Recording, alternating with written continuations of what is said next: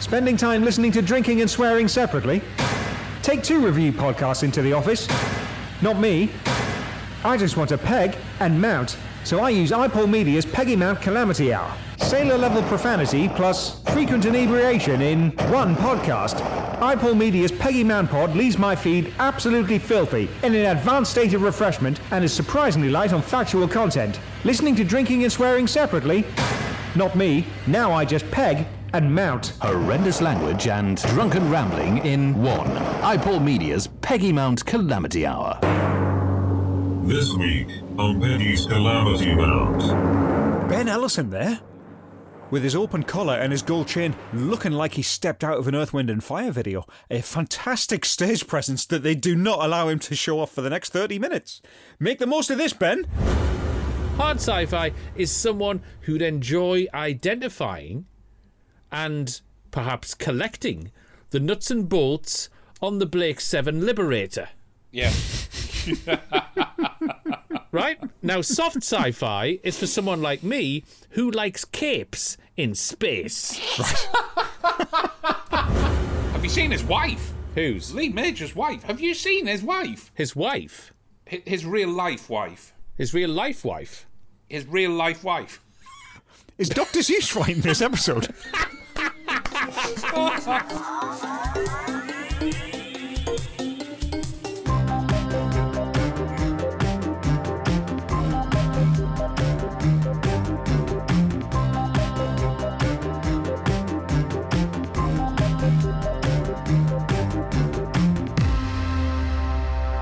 you alright?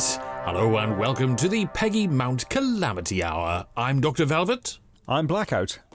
and we're here to discuss more about the television of the 1980s. Yes, hello, you. Thanks for joining us for our casual cultural critique of vintage television, where Britain's best loved battle axe is never far from our minds, because here all roads lead to the mountain. If you head over to peggymountpod.com, info links for the episodes we're discussing is in the show notes. You can find us on the socials, get in touch to bother us about stuff, or suggest programs that you'd like us to cover. And just like last week, joining us via telex because he's not in the country is Mr. Ozzy Bognops. Welcome once again, my good man. Thank you very much. And by that familiar clanking of bottles, I can see that you're drinking a rather special German beer. Marvellous. And Blackout, what about yourself? What are you cramming down your neck? Uh, I think I shall have a. Back on the shipyard. That'll keep you afloat. I'm staying grounded with my box of Country Manor. Ah, okay. They do it in a box now. Yeah.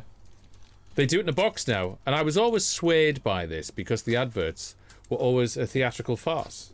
I don't mean the actual production in putting them on. Eh.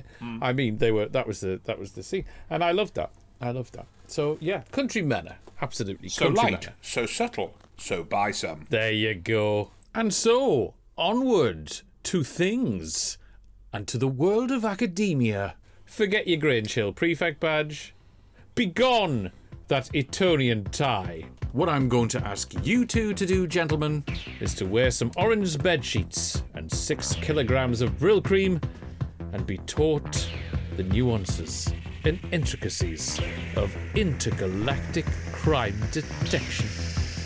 I can do that. Captain Zep, Captain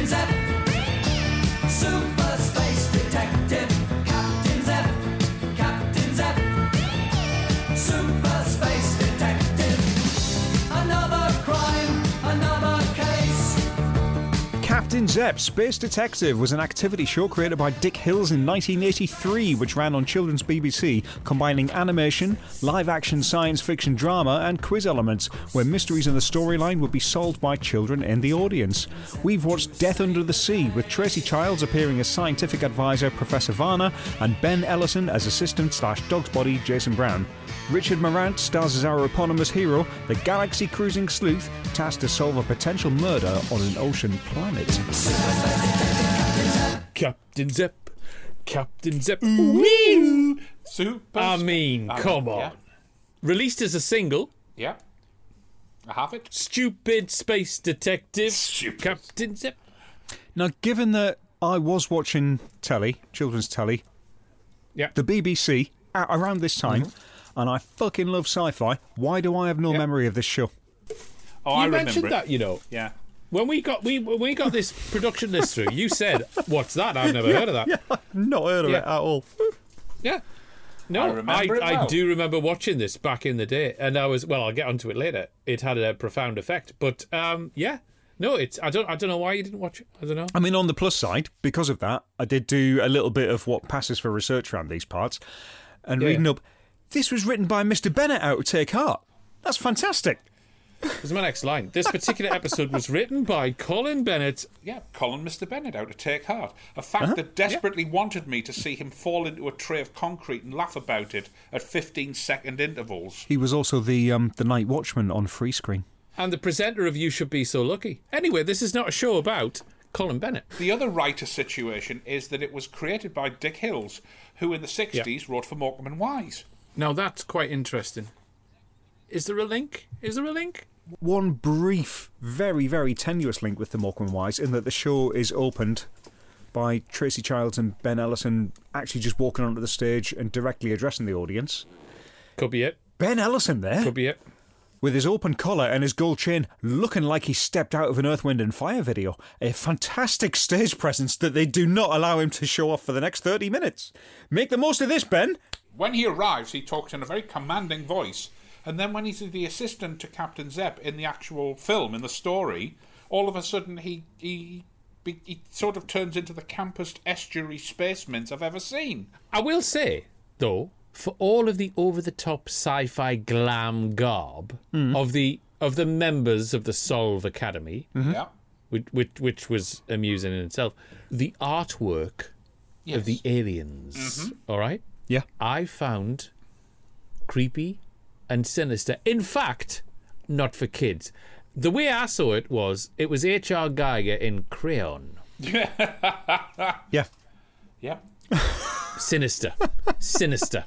They were, I mean, if you're going to cast a mood, they nailed that. Oh yeah. I will say, if your animation isn't going to show any mouth movement or facial expressions, then don't use synthesized voice effects with really heavy accents. Other than that, I'm absolutely fine with it. Most of the animation here looks like it was done in about an hour and a half with a set of Pantone markers and a layout pad. I love it more for that, but you know, you can tell that was that's not where they were spending the money. That's fine. Well, it it works really, really well, but Yeah. Now I see why they do the drawings, um, because they're just drawings with the chroma key and and, th- and essentially space Cluedo for children. Yeah. And on the subject of costumes, what the fuck are those kids wearing? Golden bin liners. Honestly, it is. It's literally you- you're filtered through. Wear these curtains, and there is a tub of Brylcreem. I don't want to see a molecule of it left in the tub. Use Yep. the entire tub on your head. And in series one, there was glitter in it as well. That's what I remember. There Once we get into the sort of the story elements, where they're like out of the studio and watching, you know, the whole sort of narrative taking place, you've got sections that take place on board their ship. Then you've got the odd kind of Yep. exterior shot as it's blasting its way through various galaxies. And my brain has Yep. going, is this a forerunner for Red Dwarf? Because the live action segments, they just need Kryten to make this perfect. Yeah. Um. No, because in in Red Dwarf something happened. Yes. Oh, okay, okay, right. It, it took a few minutes, but I see where we're going with this. Okay. I will say that this is how can I put it? I don't want to use this word, but maybe it's more accurate than I think. This is quite highbrow for CBBC of an afternoon. Certainly This is quite is, yeah, yeah. involved. No, I can Yeah, see that. yeah, They're putting is- in some effort. Yeah. They really are. Now this this is for fans of hard sci-fi. Yeah. Mm-hmm. I agree. Now, what I mean by that, because I'm a lover of soft sci fi, so let me define what I mean by hard sci fi. Hard sci fi is someone who'd enjoy identifying and perhaps collecting the nuts and bolts on the Blake 7 Liberator. Yeah. Right? Now, soft sci fi is for someone like me who likes capes in space. right? I- so yeah, this is it. hard sci-fi. Yep. This is we're, we're we're going into we're going into political subterfuge Yeah. at ten past five Yep. of an afternoon when you've done a hard day of physics Aye. and maths and Well, PE. This at is the other thing, mine, not to get too far ahead of my notes, but there's a lot of talk in this about unrest in the Senate, and I'm thinking, I don't recall Right. people fucking turning around and complaining about this the way they did with the Phantom Menace. Yes. right, exactly. Yes, yes. But these these uh, mutants, whatever the fuck they are, seem to speak in French, and not just any French, but allo allo French. This is what I mean about the accents. That and the overall sound quality over the years from like the upload, it makes about 80% of what they say, they might as well just be speaking in their alien language, to be Yes, honest. indeed. Well, it's when when one of them says, "You may be confident that no one can penetrate our security." Well, no one can penetrate your fucking accent, pal. and then it happens. It happens, gentlemen. It happens, and you can't avoid it. One of them says, "I will say this only once." Now, in between this fairly sort of high concept stuff, you have got what amounts to a kind of very gentle sitcom aboard their ship. Can I mention something about that? Because re- with reference to my earlier uh, mention of Blake Seven, we now know what happened to some of the sets. Yes, we do. Absolutely. We absolutely do. And unfortunately, the computer with the chipmunk voice yeah. is annoying. It's very annoying. And also, the commander's voice is annoying. Oh, the commander sounds like he's being filleted by a number of small fish to me. My my misophonia was through the roof. Yeah. Yeah. and I threw I threw a sandal at the screen oh. when I was listening to that stupid voice. Yeah. That was getting on my nerves. Well, that was her, getting on my her nerves. voice was getting on my nerves, you know, as the, as the plums took effect. And, you know, any answer she comes out with, clearly it's the sort of Spock thing. She comes out with the answer, just the facts, Wikipedia like, and shit, that's the plot. You mentioned the graphics. Do you not think they get a bit Hitchhiker's Guide? I mean, it's the right era for it, but. Uh, Little bit. it- They certainly Little do. Again, I don't mind that. This looks cheap now. I think it would have been perfectly acceptable back in the day, especially for kids' TV. No, no. As a kid, I sat there and I thought this is cheap Yeah. because of the fact that it wasn't animated. As a kid, they could not pull the wool over my eyes. I didn't accept it. Oh, no, I'm Honestly, I not didn't. saying you would have been fooled, but certainly you have no idea of production budgets. No, but I just thought because I knew what was out there and what they were capable of doing, Right. um, that they should be doing that. Why, why aren't they doing that? Why are we just getting this? So what happened was you were sitting there thinking, why isn't this Doctor Who? Yeah. Pretty much. Right, okay. Pretty much, yeah. Because I thought if they can do that, if they can do Blake 7, Uh-huh, they can do this, they can do that. Why aren't they doing this? Oh, what have we got here? Oh, a picture. Yeah.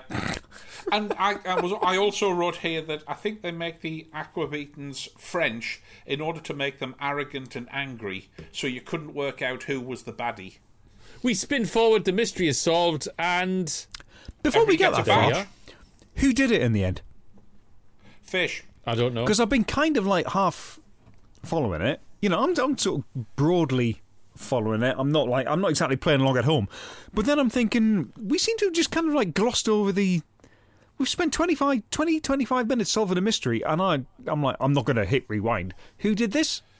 It- Was it just aliens did it? It was the Queen's evil brother, half brother, or something, or something like that. Was and it? fish and and magnetic fish? One of the French sounding ones did it. Right, okay. I don't think it was given sufficient fanfare after all of that build up, that's all. They just turn around and go, Well, you've solved that. Well done. Now that's the end. Have a And you're like, biscuit. Right, wait, what? Exactly. Yeah. I want everyone in the drawing room for a 15 minute exposition yeah. as the murderer Yeah. is revealed. I don't just want you to go, He did it. Yeah, that's And right. here he is now. Come down the stairs, and they just carry this drawing because obviously it's not real. yes, just, just a bit of paper. he did it. The biggest mystery of the entire program is, as the credits are rolling, Oh, don't what the this. hell? What Yeah. the hell are the students talking about to Captain Zep and them? I love that, yeah, you've got like your main cast there. Your main tree. They're, they're just kind of like mingling with the students in the audience. They're chatting, Yeah. they're handing out snacks. They're all having the very best time, except for the one lad with the slick back blonde hair who looks like he hates everybody in the studio because he's been called out for getting the answer wrong. yeah. And Yeah. then they Yes. started laughing at him, and that was edited out in the end. But right at that moment, he's plotting how he's going to kill a lot of them by putting anthrax on the crisps. Captain Zep, space detective. Oh, how many intergalactic pegs are we going to put on the line, Bognops? I am going to give it a solid five. I kind of get the concept, and it's clever, but it was clearly done on the cheap with Doctor Who offcuts and very little budget. So essentially, it's another of Christopher Pilkington's typical masterpieces in a way. So it only deserves five out of nine, which is a shame because as an idea, as a concept, I think it's got great potential. There you go. Fair play, fair play. Blackout. Similar vein for me, Captain Zep feels like it's been let down by its budget and its production schedule, but overall, a very decent effort. 7 out of 9 from me. Strong work. How about Doctor, yourself? Very strong. Well, I w- I wasn't expecting that from Blackout. I think I thought he would absolutely hate it, but there you go. Um, it just goes to show. Uh, for me, three out of nine because Bloody Nora! sorry, but I'll tell you for why. It's it's you know Listener, so listener, much promise it was here. Dr. Velvet who suggested this programme. That's all I'm saying. yeah. It was it was it could have been so much more. Bit of effort put in, not just drawings. Come on. Effort, please. the most important question, however, is Hmm. Ozzy Bognops, how many steps would it take you to get up Space Mountain? to get up Space Mountain, I shall take but two steps. Here we go.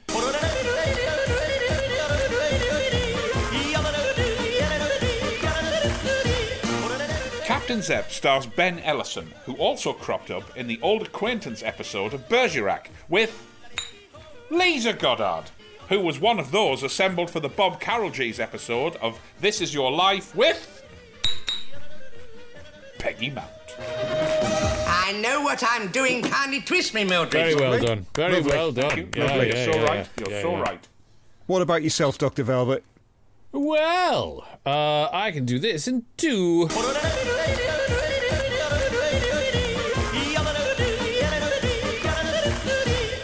Captain Zep was portrayed for the screen by Richard Morant, who also appeared in 1982's The Scarlet Pimpernel, next to David Gant, who was in the Fat Chance episode of Inspector Morse with Los Pegos Mount. Oh, now you have muddled me. I don't know where I am. See, bueno, bueno, bueno. Lovely. Jeez. And Mr. Blackout, how are you transversing the panel of intergalactic mountain ship? And are you going to do it with Brylcreem? That's the question. Uh, well, I'm using True Gel, not Brylcreem, but I'll see your two, and I'll raise you two.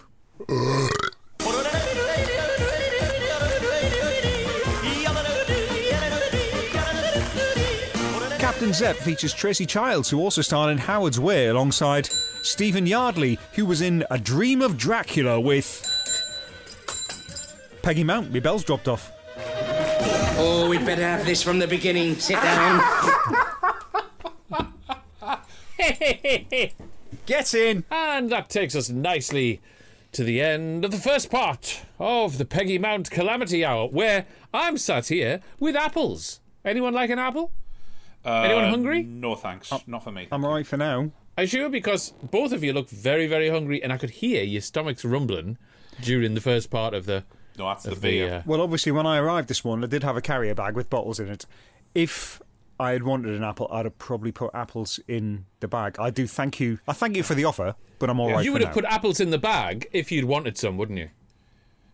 You would have done that. at, yeah. at this point, You would yes, yes. Yes, yes, yes. Yes. Bognops? Well, my fat gettery would have just ensured that I brought a bag of apples and a bag of beer if I'd wanted a bag Yeah. of apples and a bag of beer. But I just wanted don't a bag want of beer, apples, is so I had an saying. extra bag of beer. Well, that that's that that's right. That's right. Why don't you have an apple, Doctor Velvet? I've got our own. Here's the adverts.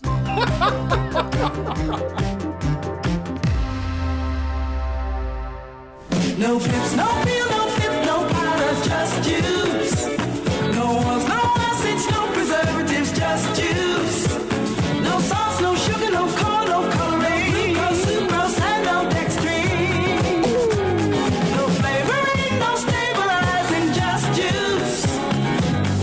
Your orange have anything added?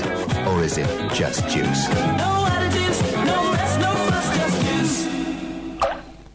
If you want a filling cereal, the answer's written clear. It says Weetabix. Yeah! This is a filling station. It'll fill you up to here! We're the Weetabix. A titchy tiny breakfast won't help you start the day. You make it neat, sweet space. If you know what's good for you, you do. Okay. The Weetabix. If you know what's good for you. Okay.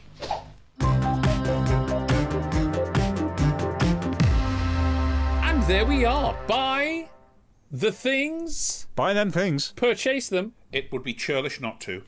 and now, do you fancy? What? What is that? Oh, That's the fax machine going off again. Right. i- is this another facsimile? I'll get it. I'll get it. Hang on. It won't be for me. It's never for me. Bognops. Do you know that? It never is. It never is. Right. It's. We, we look. need to move that closer to this desk. We do. We do. Ken. Ken. Ken. Can you? Can you either get the fax machine moved closer or turn it off? Either or. Either or will be good. Right. Let's have a look. Oh no no no! It's for, it's for both of us slash all of us. Okay. Uh, dear sirs, bit formal, but okay. I was lucky slash proud enough to win a Peggy Mount Calamity Hour stationery set in your fanfic prequel pilot script competition. With a pad of 3,000 pages, it has been inordinately useful in marshalling my correspondence over the past couple of years, but I now find that the pencil is running faint. Will you be doing another contest so I can get some refills? I am having to use my blankety blank pen to write this, and I don't think I have to explain that that's not what it's for. Yours, hopefully, Sefton Wattle in Newfield. Well, thanks for getting in touch, Sefton. Uh, we're afraid we won't be returned to either the script competition or the stationery sets, as we had cease and desist letters for both. However, producer Ken does have a carrier bag full of Crackerjack Biros that he picked up at a booth fair. Well, we can see if he'll part with a couple of those to get in the post here. Thanks very much. Can't say fairer than that. Yeah. Right, gentlemen, do you fancy something that's innovative, unique, stylish, well produced, and well written? Is this a television programme or is it an Apple again? Yeah, okay. It was. It was. To be fair, it was going to be an Apple. But do you fancy this as as as a television program? Yes, yes, I Yes, absolutely oh, do. oh, I- I'm with you on that. Excellent. I can't give you that. So here's Manimal.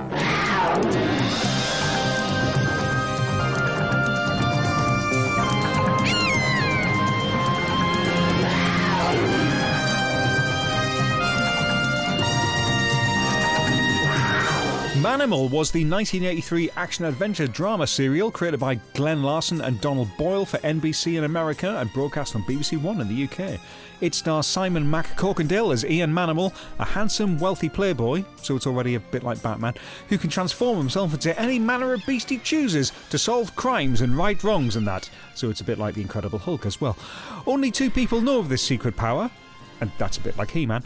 Tyrone Earl, played by Glyn Turman, and Detective Brooke Mackenzie, who is Melody Anderson. Tonight we've watched the self titled first episode, directed by Russ Mayberry and guest starring Ursula Andress, where our intrepid trio are hot on the heels of some criminals planning to steal a shipment of nerve gas. Manimal. What animals would be the most useful in this situation? And why is it a panther? Blackout as usual. Your prologue is beautiful. The Right. prologue montage to Manimal is senseless. of course it is. Yeah, of course it is. Tells us nothing. It's a complete waste of the editor's time. They could have been sat at home solving a Rubik's Cube or watching Baggy Pants and the Nitwits or something other than this. It was a waste of everybody's time. This first episode is an hour and a half long. That's 90 minutes they've got to um to establish what he does, what you know, what he's about, how he does it. They don't answer any of that. They're just like, yeah, he turns into animals. How? Oh, magic. He, he learned it off his dad. With a signature tune that plays on the word manimal, obviously, but somehow has a curious stench of Juliet Bravo about it as well. There's there's something about that. Now, right, the title sequence, okay? Uh-huh. As we know, this is established. It's so important to me in Mm-hmm. anything I watch. And the 1980s is arguably the golden decade for the title sequence. Yeah, Yes.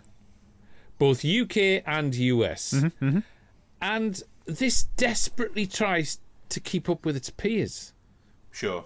But it's it's very lackluster. The theme the theme is almost there, but there's something missing. A melody. Da, da, da, da. Well, yes. Da, da. Now, unfortunately for me, I've got the sound of the bird blended into the theme Yes. tune for me. Mhm.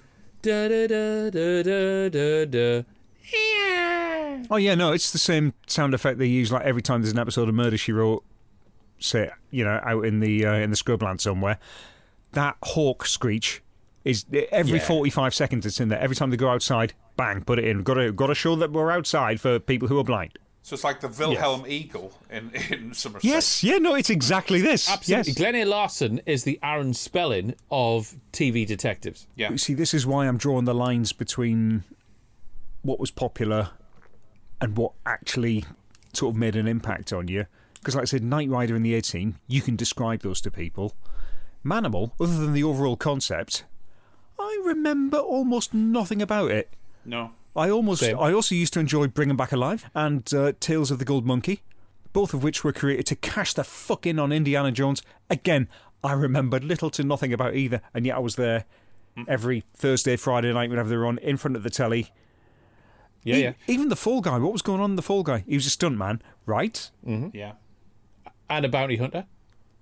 Oh, did he do that as well? I just, yeah, I, Yeah. yeah, I just remember action sequences, and then Heather Locklear in between. That's fine. I'd, I'd Yeah. build a series around that. Yeah, that's fair. Have you seen his wife? Who's Lee Major's wife. Have you seen his wife? His wife. Hi- His real life wife. His real life wife. His real life wife. Is Doctor Seuss right in this episode? His real life wife that he has for life. She gives him strife, Yeah, absolutely. and she cuts with a knife. Oh, she comes from Fife. Um, oh, On to Manimal. Yes. Can I point out from the first scene? Mm-hmm. This this this intrigued me because what a beautiful rain mac the gentleman's wearing. And the rain mac, the rain mac is acting better than the, Yes. the lovely gentleman that's wearing it. Lloyd Bochner, actually. Oh, yeah. um, Yes, and he's been in many things. The Golden Girls, for one. He he played in an episode where uh, Blanche Devereaux, Rue McClanahan, pressed her inflatable knockers against his chest. Uh, apart from that, he's been in Batman the Animated Series, so fair play to him for that. Um, so anyway, there they are, and the Panther is snooping about, yeah. Silently. and then he change, and then he and then he changes back. I've got a very important question. What's the crack with his clothes? yes, ah, absolutely. Oh, now I'm I'm prepared to overlook that. I'm not. I'm Just not. in no, in minute. exactly the same way as I do with the Hulk. Yes, yes, I'm I'm I'm fine with it at the minute. At the moment, I'm fine with it. Is it the fact But I'll that get not to skip too far ahead? Is it the fact that when you see him transforming, you can see his Yes, clothes it is. tearing Yes, and they're is. Untorn yes, when it they go back on? I don't even mind it that. is. That's a bit of artistic license, whatever, you know. And isn't it fascinating that they tear across the back? Um, and you know, I've got plenty of nice shirts, but my shirts aren't sewn up the fucking middle of the back to conveniently split like the jacket.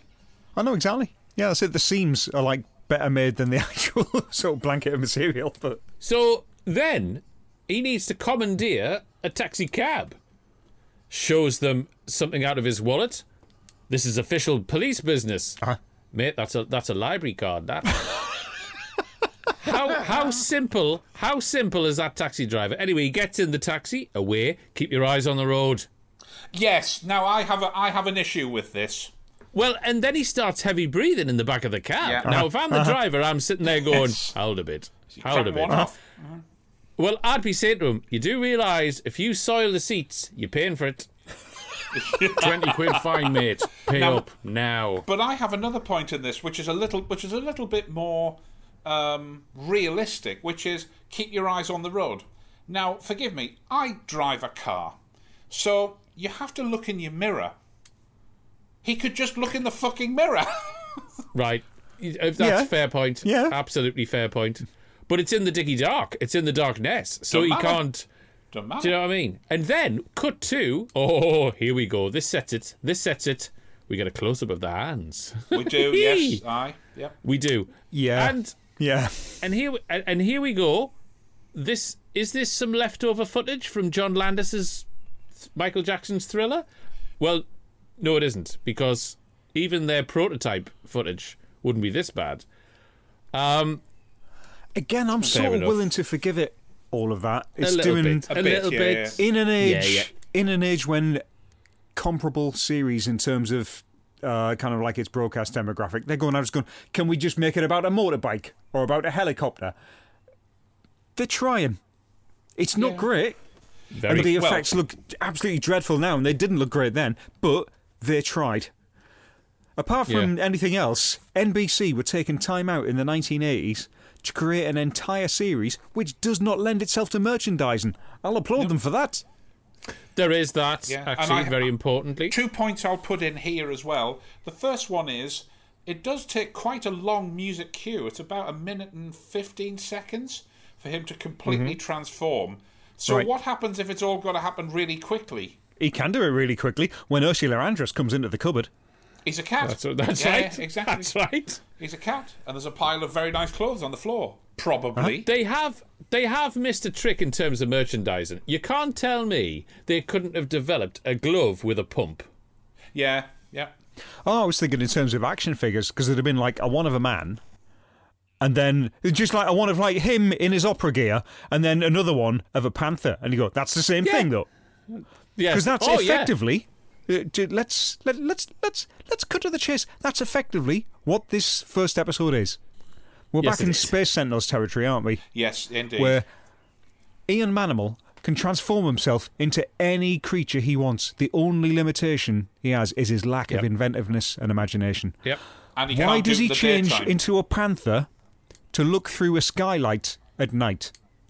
Yes. You could Yes. just be like a bat or a moth or or something be that might be not be noticeable at a fucking yeah. window 30 foot in the air. Why does he get into a taxi to follow the baddie's car when he could just track them through the dark streets by turning into a panther? And then, then when they get to the warehouse, he turns into a panther again for like for snooping on them inside a warehouse. Is this because the production out, budget you know. went on the panther?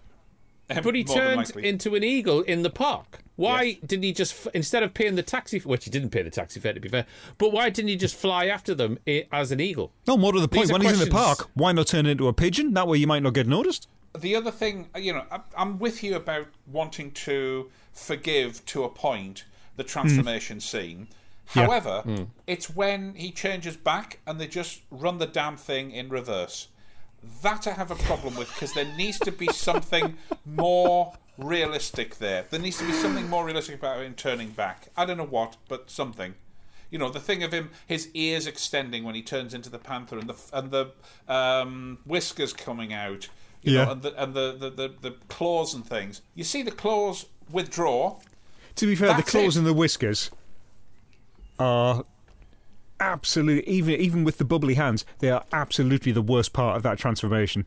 The claws certainly are. and I don't think there's just- any I don't think there's any harm in just going, yeah, just run that backwards. It's, how can it Yeah. possibly, you know?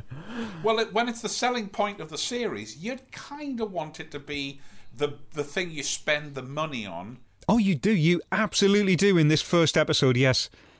And they have really, really got their money's worth Yeah. out of the big well, cat. they have.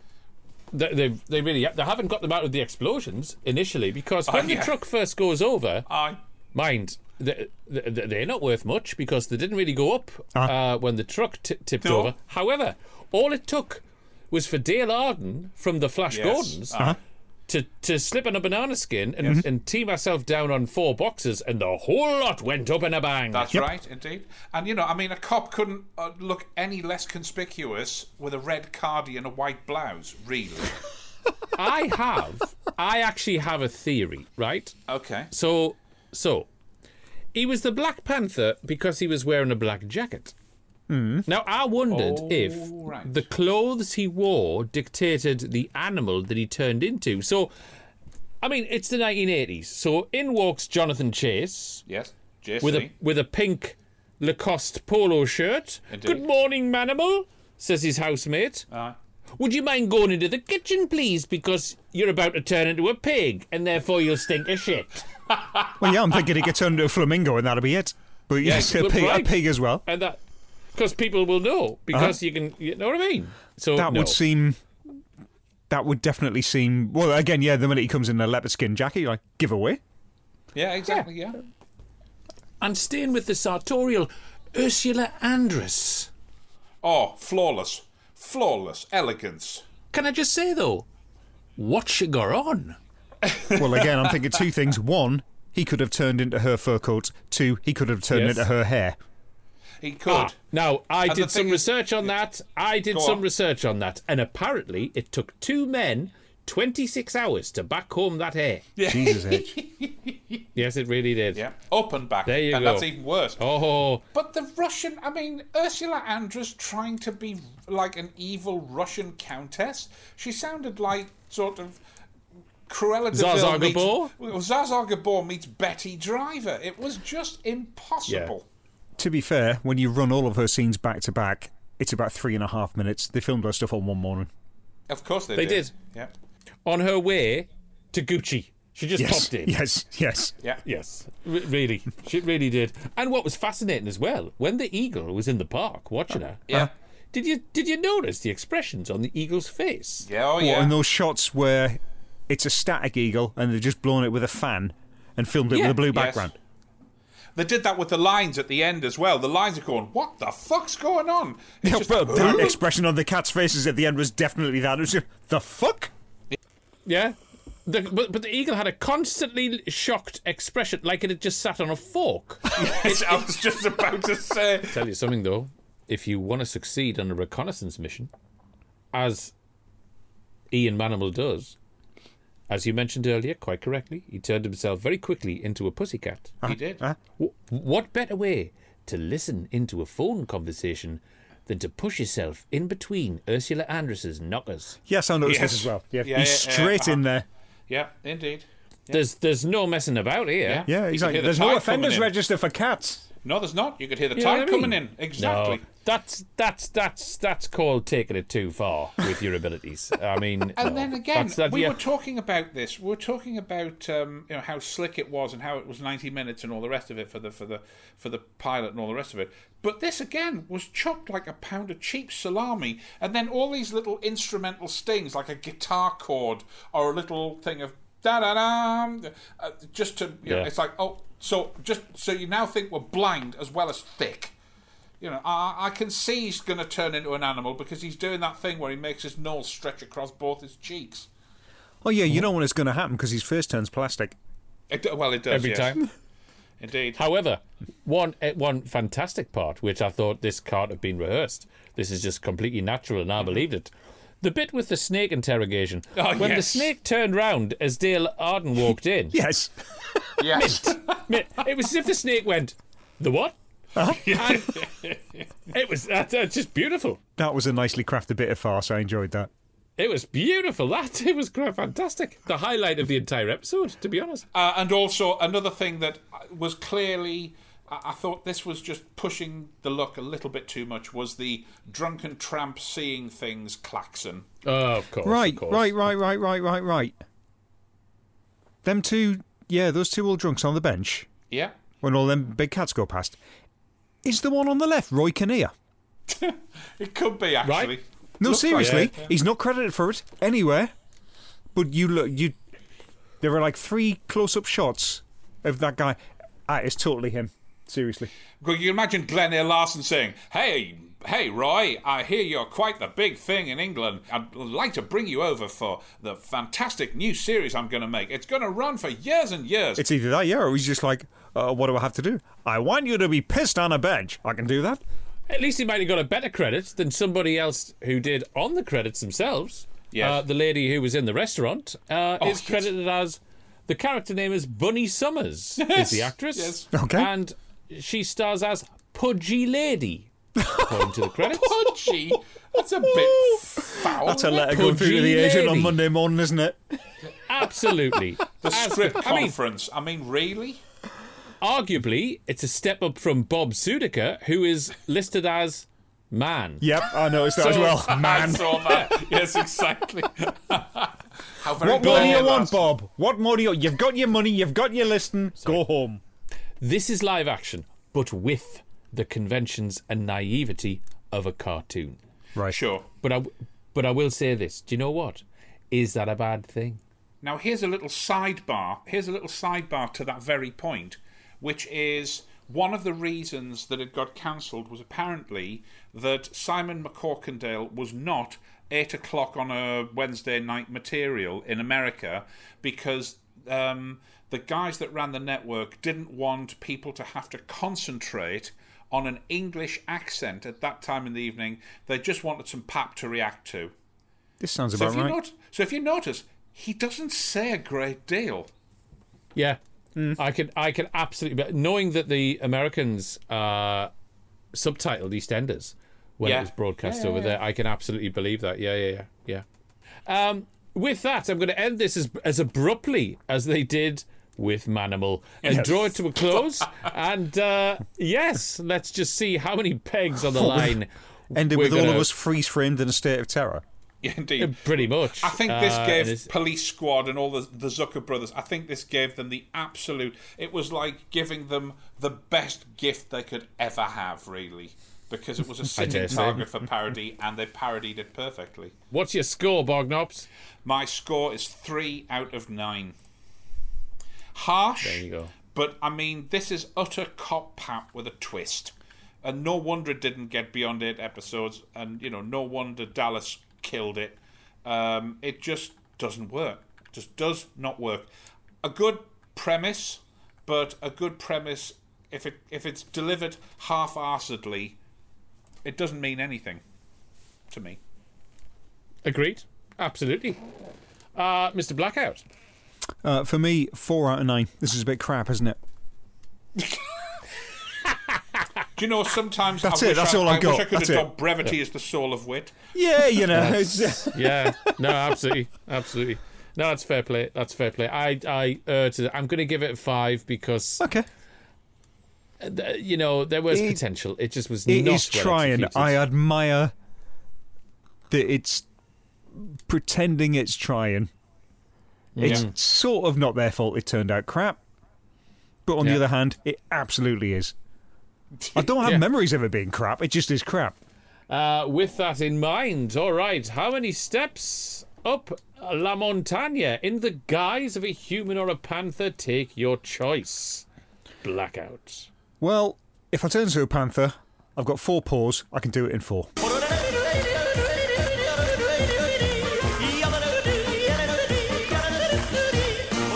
This episode of Manimal stars Glyn Turman, who was in 1999's TV adaptation of The Magnificent Seven in the company of Ron Perlman, who played the eponymous Hellboy in two films next to John Hurt, who was in 1984's 1984 alongside Hugh Walters, who spent a 1963 run in The Larkins with Peggy Mount. What about the man with That the is gun? the chain to end all chains. Isn't it though? Whoa, There you good go. lord. Dr. Velvet, where are Indeed. we in terms of traversing animal like hybrid mountain traversing? Well, I think for this, I'm gonna manimalize myself into a slinky snacker and slither up the mountain in three. Hurrah!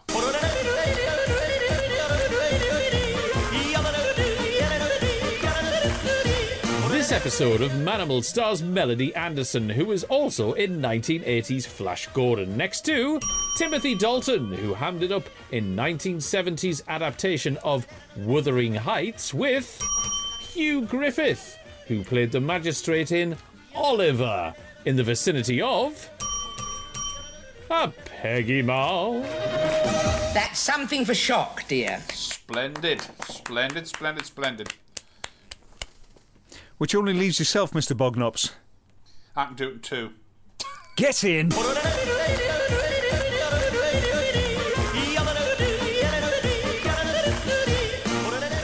This episode of Manimal stars Simon MacCorkindale, of course, who was in the best version of Death on the Nile alongside David Niven, who appeared in a 1956 edition of Film Fanfare with Peggy Mount. There's nothing wrong with that, sissy. Fantastic. Very good. Wall to wall Very class good. Thank you, Bognops. That's wonderful. That brings us to the end of another Peggy Mount Calamity Hour. Blackout happens to have your socials. Yes, thank you once again for dropping in. You can look us up on Twitter at PeggyMountPod, and we are the Peggy Mount Calamity Hour on Facebook. For longer form messages, you can email peggymountpod at gmail.com, and don't forget to go to peggymountpod.com to check out the show notes for this very episode. This very one indeed. And don't forget, as we mentioned in a previous episode, if you've got any artwork, send that in to us as well. We really want to decorate these walls with your beautiful paintings or sketches or anything like that. Make them about characters from the shows that we talk about. That would be absolutely beautiful. It really will. We can't return it. When I say can't, I mean we won't. Well, even if we could, we wouldn't. Yeah. Bognops, thanks for coming, man. A pleasure. A great delight to see you both as always. And, And you, uh, sir. And I'll you. take my MTs because I'll get something back on them, being Germany. Very good. All right, we'll leave it there. From the Peggy Mount Calamity Hour. Until the next time. Keep Strangely transforming into a panther. The Peggy Mount Calamity Hour is a free podcast from iPorle Media, which holds production copyright. Opinions and recollections expressed are not to be taken as fact. The title and credit music is by Dr. Velvet. Audio segments from television programs are presented for review and informational purposes only under fair use, and no ownership of these is claimed or implied by this show. For more information, visit peggymountpod.com. When it was made in the States, it was made Oh, uh, ah, by right, the okay. company to go up Okay, against okay. Dallas. And the reason it only lasted one series is because. Um, It was shit. Yeah, because it was shit. it was shit. It was the. Like. So many polls have ma- named it one of the worst, if not the worst, TV program ever made, which I think is a bit unfair. But um, the reason they they ha- only had four episodes in the can, and they were obliged to make another four. But when the first two or three just weren't working, and Dallas Mm-hmm. was killing them in the ratings, they just killed it off after eight uh, after eight episodes. Hmm. But Corkindale never spoke about it.